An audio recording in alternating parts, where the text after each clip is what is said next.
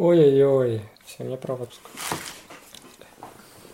Всем привет! Это Копикаст. Мы говорим об интеллектуальной собственности и обо всем, что с ней связано. У микрофона Виктор Горский-Мачалов и Антон Индрисян.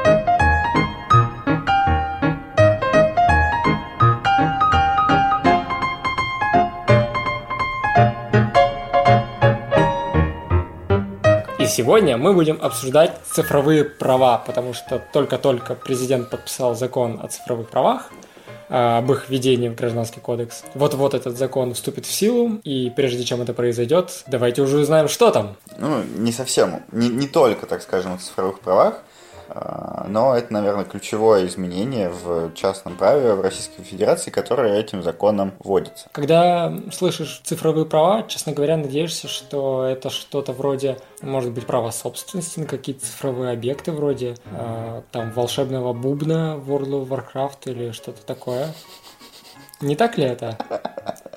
По твоему печальному смеху я вижу, что нет, это не так. Да нет, это... Извините, просто очень смешно про волшебный бубен. Ой, ладно. Оставим разговор о World of Warcraft за пределами этого подкаста. А, нет, на самом деле все не так а, весело и классно, и а, цифровые права это не какое не право собственности на виртуальные вещи, как могло показаться, а это некий новый институт гражданского права в России, который э, призван урегулировать все то действие, которое происходит или, скажем так, происходило достаточно активно вокруг разного рода криптоферм, блокчейнов, биткоинов, э, токенов э, и всего остального некоторое время назад. И сразу отмечу, что законодатель, похоже, все-таки бежал, бежал, бежал и не добежал, и в итоге, в общем, опоздал на праздник жизни, и криптофермы, криптовалюты и биткоины и все остальное никому уже как бы и не очень нужно. Хм, то есть, по-твоему, это уже не актуально? Ну, если сравнить количество упоминаний того же самого биткоина в новостях или криптовалют в новостях, которое было год назад и сейчас, то мы увидим, что тренд пошел на спад. Ну, как я понимаю, просто в какой-то момент э, этим стали интересоваться, этот интерес стал подогреваться э, различными маркетологами, которые зарабатывали на популярности этой темы различным образом, включая эти печально известные конференции на тему того, что срочно разберитесь в блокчейне и станете миллионером. Э, но впоследствии просто это уже пошло на спад, но сама тема актуальна, потому что эта сфера развивается, просто теперь она интересует не всех-всех-всех подряд, потому что не всем на самом деле это необходимо, а тех, кто все-таки связан как-либо с этим. И для них э, поправки в законодательство, которые связаны с цифровыми правами, имеют большое значение. И хотелось бы разобраться, какое значение для них имеет этот самый закон, который только что подписан. Ну, когда я вообще говорил про то, что законодатель опоздал, я имел в виду, что можно было нет, уже не так сильно торопиться и, в принципе, еще немножечко взять время на подумать и более а, полно, так скажем, рассмотреть всю ситуацию, которая происходит вокруг цифровых прав потому что та редакция закона, которая в итоге была принята в третьем чтении э, вот-вот недавно, против нее выступали большое количество э, юристов в части именно о цифровых правах. И, что немаловажно, выступал против такой редакции Совет по кодификации при президенте. Да. Таким образом, мы понимаем, что законодатель мог э, несколько поторопиться и создать некую кашу, перемешать, так скажем, разные регулирования той редакции закона, которая у нас появилась. С другой стороны, скажем, что сам по себе этот закон, он действительно а, полезен для развития цифровых активов а, в России, и как бы он сложит первым кирпичиком в фундаменте. И в принципе, если несколько подкорректировать использованные им а, термины, выражения и фразы, то все будет вообще очень хорошо, потому что никакие э, негативные аспекты, которые рассматривались в Госдуме и до внесения законопроекта предлагались разного рода не очень хорошие идеи, они, скажем так, в э, закон в итоге не попали в итоге. Знаешь, много разговоров о том, что произошло что-то очень важное в какой-то степени, и что э, это какая-то важная тема, и важно, важно, важно, важно, важно, и вот это произошло, произошло, произошло, но маловато в СМИ нормального объяснения, что же это все-таки такое, И я думаю, самое важное, важное, важное, важное для нас сейчас это все-таки, может быть, попробовать кратко объяснить, а, в чем суть э, этих законодательных новаций. Ну, в общем, я думаю, да, что мы с тобой этим-то, в общем, ограничимся, не будем вдаваться в глубокую цивилистику, чтобы не, не упасть в грязь лицом. И не испугать. И не испугать слушателей, слушателей. Да, нашего подкаста.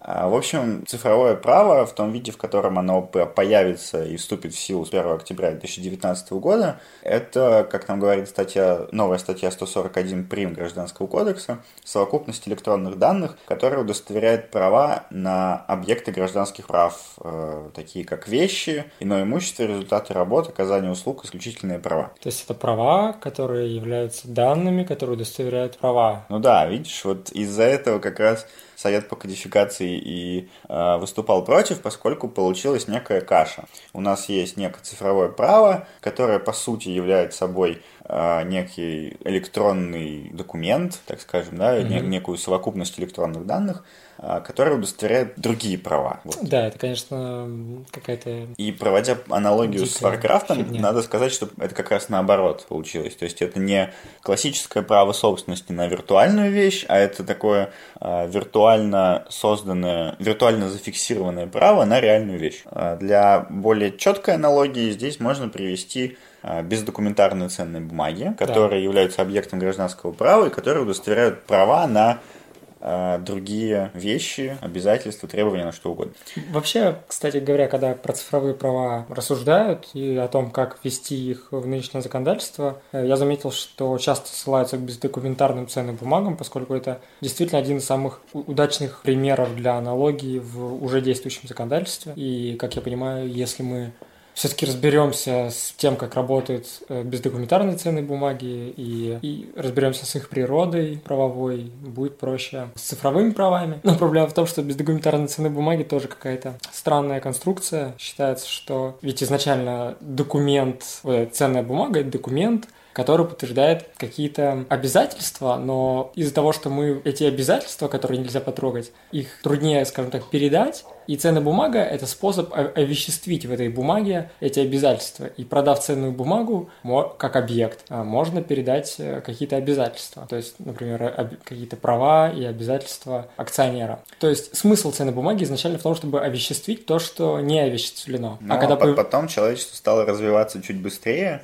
Да, появились бездокументарные ценные бумаги, смысл которых, э, как это, обезовеществ... обезовеществить что-то овеществленное, что изначально не овеществлено. Ну, да, да, это, То есть возвращение какое-то. Так и есть. И когда вся эта э, истерика вокруг криптовалют, цифровых прав только начинала обороты, я для себя сразу провел самую прямую параллель между этим институтом и бездокументарным ценным, ценными бумагами. Мне всегда казалось, что, в общем, единственным верным решением будет э, сделать либо похожие, либо прямо распространить действие регулирования бездокументарных ценных бумаг на цифровые права, что, ну, как бы в каком-то смысле и получилось. Mm. И более того, я бы сказал, что мы сейчас в такой ситуации, когда бездокументарная ценная бумага – это своего рода единичный случай цифрового права, потому что бездокументарная ценная бумага – это запись в реестре, которая э, где-то находится обычно на сервере сейчас у крупных компаний. Все. То есть мы можем говорить, что на самом деле такая штука, как цифровые права, в принципе, уже была в законодательстве, просто называлась бездокументарные ценные бумаги и не касалась блокчейна. Да, а цифровое право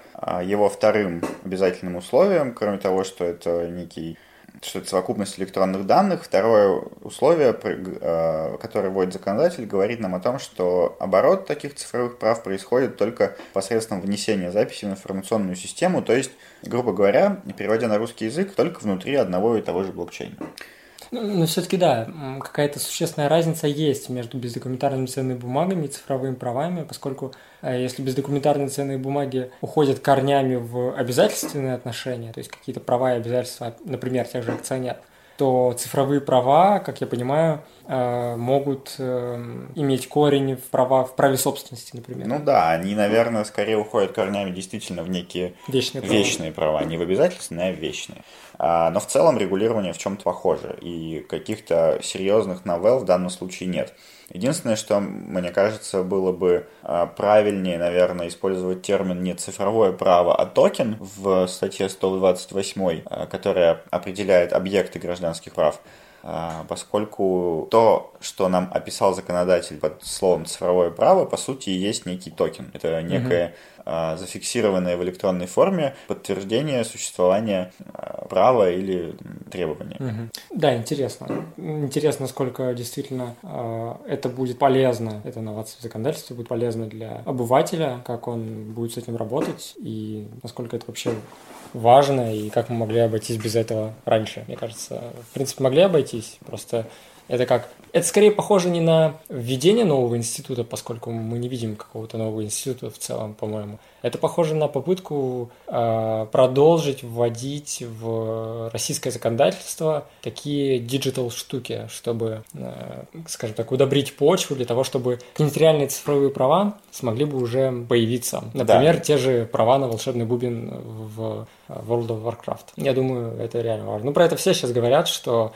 там в этом есть потребность, что большое количество ценностей в виртуальном пространстве. Нет, правда, правда. Да судебные дела были, помнишь, когда э, судился игрок World of Tanks, по-моему, с создателем этой игры. В общем, там тоже была какая-то история о том, что э, человек внес деньги, а потом его виртуальное имущество было утеряно, и он, как бы, соответственно, из этого потерял э, свои реальные деньги. Судился. Mm-hmm. Ну, в общем, я думаю, что а, Вообще, в принципе, уже сейчас есть, наверное, способы защиты подобных прав, но они будут развиваться и в дальнейшем. Ну, а, а на примере этого закона а, о цифровых правах мы видим, что законодатель просто пытается а, действительно подтянуть регулирование, э, реальные отношения под регу... Э, в смысле регулирование под реальные отношения и объяснить, что да, типа все окей. А, мне кажется, это сделано в том числе для того, что люди, которые Э, занимаются разного рода блокчейнами и цифровыми правами, им проще увидеть в законе прямое указание на то, что так можно делать, и, соответственно, не бояться ничего, чем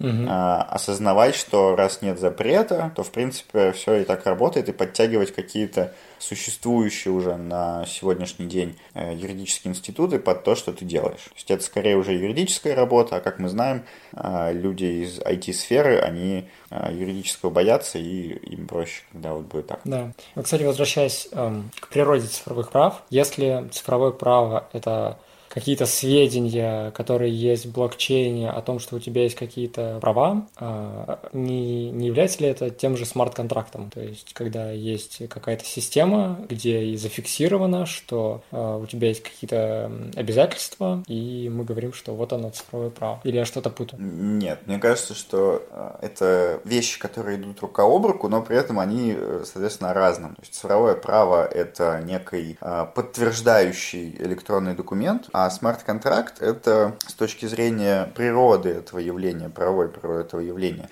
и с точки зрения того, а, как он теперь легализован в Гражданском кодексе, это лишь способ исполнения обязательств. А, то есть смарт-контракт – это, ну, с точки зрения технической, смарт-контракт – это программа, которая а, вносится в блокчейн, пишется условия и вносится в блокчейн. Дальше, соответственно, эта программа начинает исполняться, и при э, осознании этой программы исполненного какого-либо какие-либо условия, она делает, соответственно, следующие вещи. То есть, например, а, если программа узнала, что некая метка, размещенная на товаре, пересекла границу склада, то смарт-контракт берет и перечисляет, соответственно, некоторое количество криптовалюты со счета покупателя на счет продавца. Угу. В общем, цифровое право это вовсе не право, а смарт-контракт это вовсе не контракт.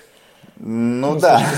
Что-то а, получается. Уже, уже просто так. уже утомительно и скучно говорить, что законодатель постоянно какие-то ошибки совершает с точки зрения юридической техники. Нет, с точки зрения смарт-контрактов в этом законе все сделано просто очень хорошо. В смысле? На мой вкус. Что именно? А, все сделано правильно. Именно сказано, что есть, такая способ, есть такой способ исполнения а, обязательства, как вот э, смарт-контракт. Он там не поименован, угу. но в общем, а, в общем и целом, что законодатель сделал со смарт-контрактом? А, в статью 309 Гражданского кодекса была внесена новая часть, которая определяет, что условиями сделки может может быть предусмотрено исполнение ее сторонами возникающих обязательств из сделки при наступлении определенных обстоятельств без направленного на исполнение обязательства отдельно выраженного дополнительного волеизъявления сторон путем применения информационных технологий, определенных условиями сделки. Сложно, но э, на самом деле все понятно.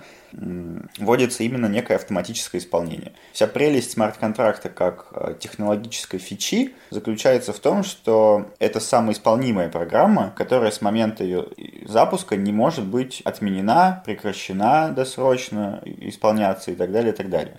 То есть, если стороны один раз сели за стол переговоров, а, условились, что контейнер некого товара стоит 500 тысяч долларов в эквиваленте а, криптовалютой, uh-huh. написали по этому поводу программу, загрузили ее в блокчейн, и продавец отправил контейнер товара, навесив на него некоторую метку. Эта метка пересекла склад э, покупателя, и как только это произошло, данные, соответственно, сразу попали в блокчейн, э, программа об этом узнала и перечислила криптовалюту. Никаких дополнительных действий, согласований, волеизъявлений сторон на это не нужно. И в этом, собственно, самая главная прелесть. Это э, позволяет нам избавиться от рисков при исполнении различного рода договоров. Так, ну вообще это круто. Вот из этой новой формулировки, которая теперь появляется в Гражданском кодексе и которая вроде как касается смарт-контрактов, я вижу, что, в принципе, она не требует того, чтобы речь шла о технологиях в децентрализованном реестре. То есть это может быть просто информационная технология, это может быть просто программа, и не обязательно это блокчейн, и не обязательно криптовалюта. Это правда. А, закон таких условий не содержит, и в этом смысле, наверное, это а, более широкое толкование и открывает простор для большего количества применений этой статьи, но, как по мне, так она направлена исключительно на Э, узаконивания института смарт-контракта. Потому что было бы здорово, если бы почаще были такие э, возможности действительно автоматизировать какие-то денежные в основном обязательства, когда там кто-то кому-то дает в долг или еще что-то, или какие-то залоговые обязательства. Очень часто проблема именно в том, что... В исполнении. Да, в исполнении. Исполнение да, самое да. главное. Ну, поэтому, э, когда я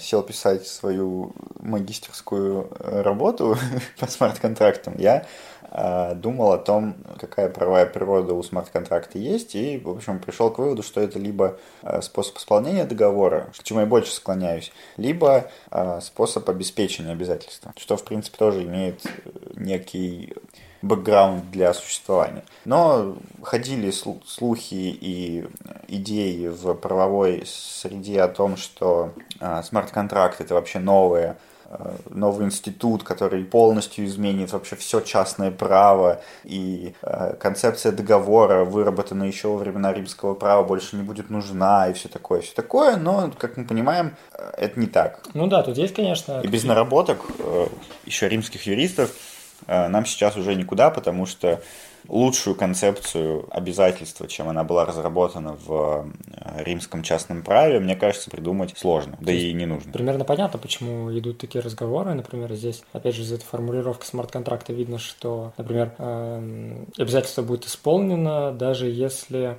при наступлении каких-то условий, даже если сторона э, не выражала свою волю на то, чтобы исполнить это обязательство. Но дело в том, что но, сторона ну, да. выразила эту волю в момент заключения да, да, да, договора. Да, да. То есть просто переносится момент воли, в этом нет Э, собственную проблему. Да и вообще не очень понятно, зачем двойное выражение воли. И мне кажется, и так э, можно было бы предположить, что если мы договариваемся о том, что при каких-то условиях я должен что-то сделать, это предполагает выражение воли, и для исполнения обязательства не требуется, чтобы я еще раз выразил свою волю, иначе обязательство было бы разрушено э, в своей цельной системе, направленной на достижение какого-то результата. Да. Еще одно важное изменение, или не очень важное изменение, которое есть в этом э, законопроекте о цифровых правах, это, это новое положение о том, что считается, что сделка совершена в письменном виде, когда лицо что-нибудь делает с помощью электронных или технических средств, короче, в общем, с помощью компьютера. А, если есть возможность, во-первых, воспроизвести на материальном носителе содержание сделки, а также если есть, ну, если э, можно достоверно определить, что лицо действительно выразило свою волю. Э, поясню, может быть, не всем это будет ясно, что это имеет ключевое значение для э, права и для гражданского оборота определять, когда есть э, устное совершение сделки, а когда письменное. И очень часто для некоторых сделок э, необходимо именно письменное форма волеизъявления, иначе сделка считается незаключенной. И теперь мы с помощью этого законопроекта будем точно знать, что когда вы нажимаете кнопочку ОК на компьютере... Или купить большую кнопку, или еще какую-нибудь ага, кнопку. Или нажимаете «Закрыть», на самом деле там окей. Неважно. Когда нажимаете какую-нибудь кнопку, судя по которой, скорее всего, э, нажатие по которой будет, скорее всего, означать, что вы э, согласны на совершение сделки, это будет считаться письменной формой. Собственно, дом можно купить теперь онлайн. Вот. Э, и с одной стороны, это как бы важно, потому что теперь мы разобрались с тем, точно ли это письменная форма сделки, когда я нажимаю ОК на компьютере, на сайте продавца, например. С другой стороны, а действительно ли в этом была потребность и было ли это раньше проблема, потому что а, это ну, давно уже считается ну, нормальным волеизъявлением, когда ты нажимаешь а, ОК или что-то еще, какую-то кнопку на сайте, выражаешь тем свою волю, и у нас никогда не было таких проблем при покупках в интернет-магазине, магазинах. Ну, вот. Как видишь, э, как я и сказал в самом начале, этот э, закон, он не столько вносит что-то новое, сколько просто более понятно э, для населения объясняет, что вот так и так, что так можно. Даже что не столько для населения. Работает. Для населения это вообще ни черта непонятный закон, потому что вот эти цифровые права, которые не права, которые сведения, но все-таки о правах, вот это все. И, честно говоря... Уже... для юристов это не очень понятный. Я бы сказал, что он для судей. Это закон для судей, потому что судьи смущаются, когда мы им говорим, что волеизъявление было, например. Кто-то говорит, что не было, а судья не очень может понять. Можно ли считать нормальным волеизъявлением, когда я куда-то кликнул в интернете, и, может быть, я нечаянно кликнул, как, как к этому всему относиться. И, по большому счету, э, этот новый язык закона просто позволяет нам понимать, что мы считаем тем или иным действием, как мы относимся к тому или иному поведению. А, на рынке. Вот. В этом свете важный закон. Но с точки зрения развития права а, не особо. Вот. Ну, как не особо? Это начальный, наверное, некий фундаментальный закон, от которого в дальнейшем будут новые изменения. А с точки зрения содержания ничего плохого он нам mm-hmm. не несет. С точки зрения юридической техники, наверное, не самый лучший а, закон, который мы видели, поскольку, опять же, скажем о том, что цифровые права не совсем объект, наверное, гражданского права а, в том смысле, в котором должен быть объект статьи 128. А, возможно, это стоило разместить в какой-то другой главе, как нам говорит Совет по кодификации, либо назвать это как-то по-другому, но не цифровое право. Но, в общем, в общем и целом смысл закона понятен, и э, надеемся, что теперь не только нам, но еще и вам. Да, и надеюсь, судьям тоже, потому что все зависит от того, как судья отнесется к новым нормам, как он их будет читать, потому что законодатель может написать что угодно, все равно он будет работать так, как сказал судья. Потому что я здесь суд. Да, немного социологической школы права. так. Ну давай, в общем, наверное, оставим эту скучную юридическую часть. Да, ну к черту эту юридическую часть, я хочу про волшебный бубен. Да, про волшебный бубен и про World of Warcraft. Конечно, конечно, это намного более интересно, чем все эти цифровые права, смарт-контракты и как это имплементируется в российский закон. Господи, почему вообще мы это обсуждали? По волшебному бубну.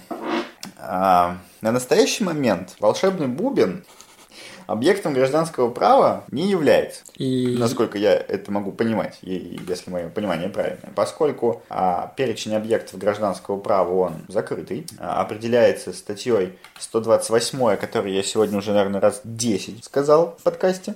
И если мы посмотрим что именно законодатель и закон относит к объектам гражданских прав. И мы видим, что статья 128 к объектам гражданских прав относятся вещи, включая наличные деньги, документарные ценные бумаги, иное имущество, в том числе имущественные права, включая безналичные денежные средства, бездокументарные ценные бумаги и цифровые права. А, а также результаты работы оказания услуг, охраняемые результаты интеллектуальной деятельности, средства индивидуализации и нематериальные блага. Вопрос. Ох, как ты забавно машешь руками. Вопрос. Кто еще так машет руками, когда читает законы? К чему из этого можно отнести, на твой взгляд, волшебные бубны? Ну, вообще, интуитивно, мне как юристу все-таки, бубны С одной стороны, вообще-то не очень-то кажутся вещами. Нет, ну то, что бубен не вещь, это однозначно. То есть бубен однозначно не вещь. Бубен однозначно не имущественное право, хотя не, не однозначно. Есть вероятность, что это имущественное право. Бубен, наверное, не иное имущество, хотя тоже почему бы и нет. А, то есть, если рассматривать бубен с точки зрения некой виртуальной вещи, мы так или иначе придем к осознанию, к минимуму того, что у виртуального бубна есть цена, а, есть стоимость. Цена да. у него есть тогда, когда бубен начинает продаваться на свободных торгах за фиатную валюту. Угу. Это бывает достаточно часто, особенно в каких-нибудь, а, если не World of Warcraft, где запрещена прямая продажа аккаунтов и вещей. А, как, например, в недавней поделке компании Valve в коллекцион... компьютерной коллекционной карточной игре Артефакт. Угу. Там на площадке Steam за вполне себе настоящие рубли прямо можно купить карту для того, чтобы играть ей в компьютере, угу. так сказать. А, слишком сложное лицо.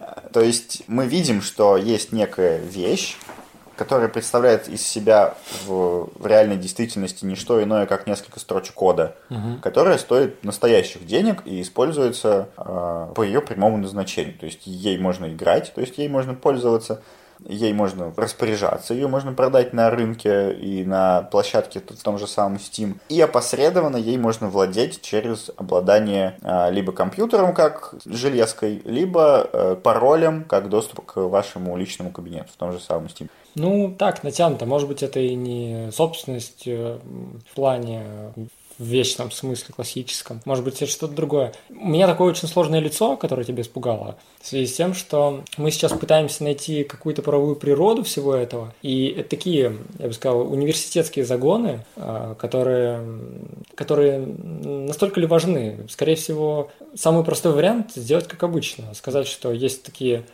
опять в законе сказать, вот есть такие виртуальные объекты. Точка. Ну, нет, Их можно продавать деле... и то и все. А потом уже какой-нибудь Суханов соберется в своем э, МГУ. МГУ и начнет рассказывать. Нет, на самом деле как. это реально важно, поскольку в противном случае мы скатимся от нормальной юридической техники к примитивной казуистике и начнем перечислять каждый из объектов, который может быть. Да нет, я... А здесь мы, если мы выясним правовую природу, вообще, возможно, э, эти волшебные бубны должны регулироваться не вечным законодательством, не вечным правом, а, например, обязательственным. То есть... Или, например, интеллектуальной собственностью, потому что, например... Ну, вот это вот самое, на самом деле, мне кажется, натянутое из всех э, положений. Ну, вот я вот С точки зрения обязательственного права, все понятно. Я покупаю там... бубен, сейчас я объясню, да, я покупаю бубен, и тем самым у меня появляется требование к администрации игры World of Warcraft – а, сделать так, чтобы этот бубен работал, чтобы я мог им, чтобы мой персонаж мог им воспользоваться. Да понимаешь, все много чего похоже на собственность. Интеллектуальная собственность похожа на собственность, но это мало собственность, потому что...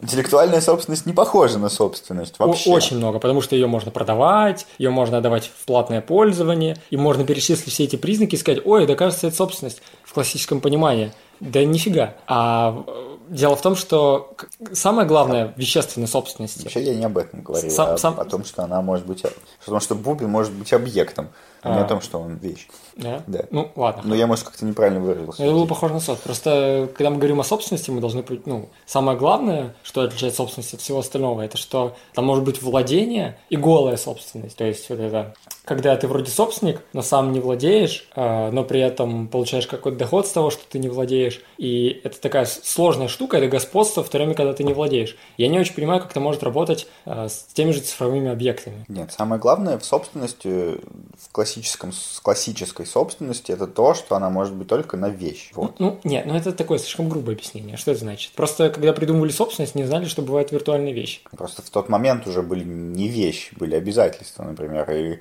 э, никакого права собственности на обязательства быть не может. Поэтому не может быть права собственности на объект интеллектуального права, может быть только некое иное право, которое может быть чем-то и похоже на а, право собственности, но на самом деле кардинально от него отличается. Так почему бы нам не сказать, что право есть какое-то виртуальное право, какое-то виртуальное право, и пусть закон... законодатель тоже, много ли ему надо понимать юриспруденцию, учитывая среднее его образование. Законодатель может просто сказать, вот такие виртуальные объекты. Примерно это можно с ними делать, и вот что нужно иметь в виду судьям, когда происходят такие-то вот конфликты э, по поводу этих, этих виртуальных э, бубнов. И пусть э, дальше уже действительно любитель доктрины будет разбираться и развивать уже вот эти какие-то примитивные, пусть примитивные, но более э, бытовые представления законодателя о том, как это выглядит, и развивать это в такую юридическую материю, вырабатывать институты или соотносить это как-то все, чтобы мы понимали, как с этим работать. Но если мы начнем сейчас пытаться э, как-то очень долго разбираться в том, что же, какая правовая природа всего этого, мы долго еще ничего не, зак не закрепим, потому что ученые будут спорить. Но мне кажется, независимо от того, от результата их спора, нам это надо просто закрепить в законе. И это ну, не так проблема. Она, так всегда решается, потому что... Вот сейчас они занесли вот эти цифровые права в раздел объекты, но мы понимаем, что это не объекты. Ну, большая ли это проблема? Да, с точки зрения юридической техники это неудобно, но это не проблема для нас понять, что это такое, что нет, это не права в каком-то классическом понимании, это что-то другое.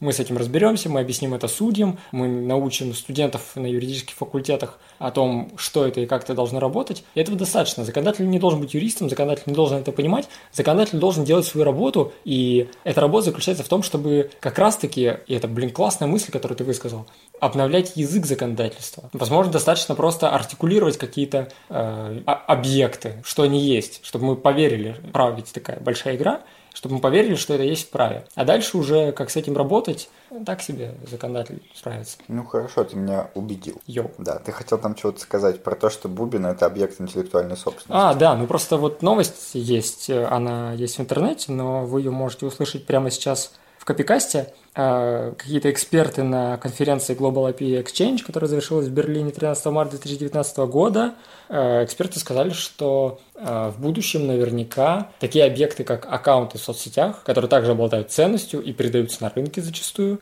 хотя социальные сети это запрещают, что это будет отнесено к интеллектуальной собственности. Опять же... Чем они это мотивировали, это мне интересно. То есть если рассматривать, понимаешь, с аккаунтом легче. Аккаунт можно рассматривать, как мы с тобой поняли один подкаст назад, как блок, угу. как произведение. А, постоянно пополняемое там, и так далее, и так далее, но как произведение, созданное неким творческим трудом. А, тот же самый бубен произведением считать нельзя. Господи. Я просто хожу, я убил орка, ну достал что? с него ну бубен. Смотри. И это некий это очень напоминает мне нормальный бубен, который я могу потрогать, но это никак не напоминает мне про э, стихотворение, которое я написал. Так мы ведь говорим не об авторском праве, а об интеллектуальной собственности. В интеллектуальной собственности полным-полно институтов, которые вообще друг на друга не похожи. Например, там товарные знаки, те же авторские права. Это вообще разные вещи, и каким образом мы их относим на самом деле к одной все отрасли. это не похоже на бубен. Так мы, э, вот это разнообразие и какая-то неоднородность такой отрасли, как интеллектуальная собственность, позволяет нам, в принципе, запихать туда все нематериальное и сказать, что это интеллектуальная собственность. Это будет работать все по-разному, но это, в принципе, так устроено в интеллектуальной собственности. Нас не смущает, что там и товарные знаки, и авторские права в одной части ГК, которая имеет одно название. Угу. Нас При этом нас точно так же не смущает, что у нас молоко и земельный участок в одном и том же э, институте располагается. Это же тоже кардинально разные вещи, но при этом они все регулируются нормально. Это вещи. По большому счету... Э земельный участок, извините меня, не очень-то вещь. Вот если на то пошло, то мы даже к земельному участку уже начинаем додумывать и додумываем со времен Римской империи, что,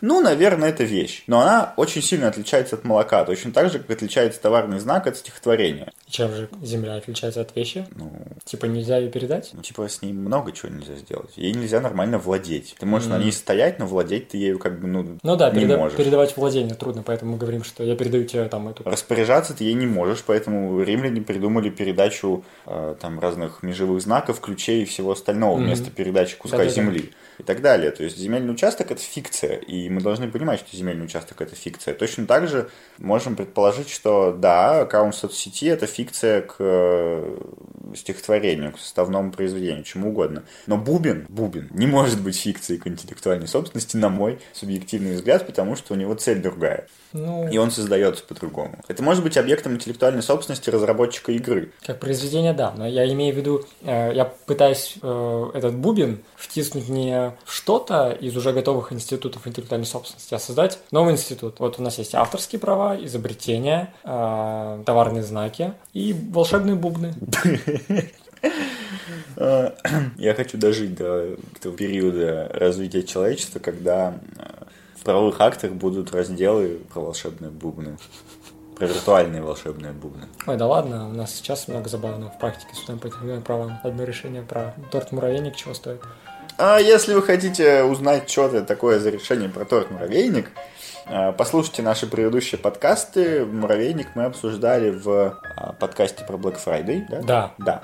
А, ну и все остальные тоже заодно послушайте, подписывайтесь э, на нас в различного рода социальных сетях, пока они не стали объектом интеллектуальной собственности. А, подписывайтесь на наш канал Games of Brands, на канал Copycast в Apple Podcast, в CastBox и, внимание, на Яндекс Музыке. А, там мы тоже появляемся и обновляемся по мере того, как Яндекс нам это позволяет делать. Оставайтесь с нами и всем пока! Всем пока!